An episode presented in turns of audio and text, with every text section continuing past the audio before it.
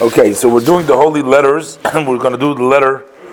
Uh, this is 828, but we. This is the holy letters number 828. It's dated uh, the 17th day of Kislev in the year Tafshin Aleph in Brooklyn. And this Rebbe is addressing it to a woman, so he begins with Bracha V'Sholim, blessing and peace. And the Rebbe says, I received your letter on from the 27th day of Cheshvan and because I have so much work, the Rebbe said, and Rebbe's writing in Yiddish, uh, I didn't have the opportunity to answer on your letter till now. And the Rebbe says, You're asking in your letter, I mean, can you imagine this is all of this is all of uh, 20 days, uh, 23 days after the Rebbe's apologizing for taking so long to give your answer.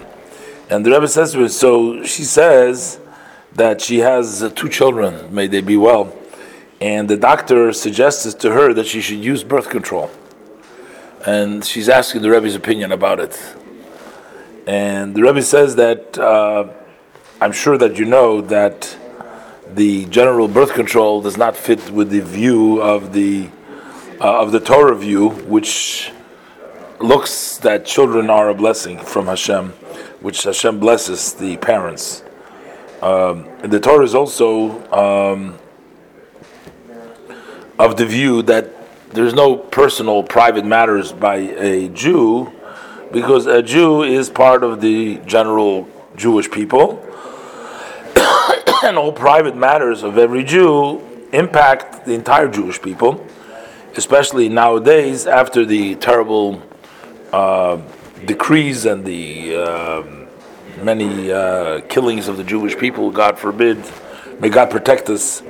Uh, so many millions of Jewish people were killed at Kiddush Hashem, to sanctify Hashem's name. Nevertheless, the Rebbe says, in a situation which it impacts the health of a person, of a Jew, whether it's a man or a woman or a child, uh, a person's health, according to the Rambam's expression, is part of service of Hashem so in certain situations, the Torah recognizes the certain forms of birth control under certain circumstances.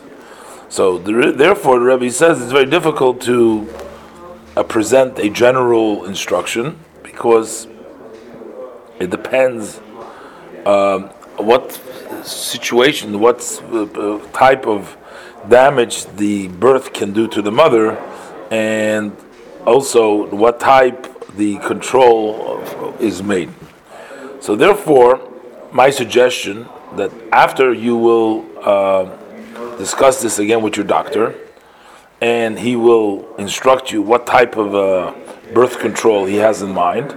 So you should turn to a Hasidic Orthodox rabbi and listen his view.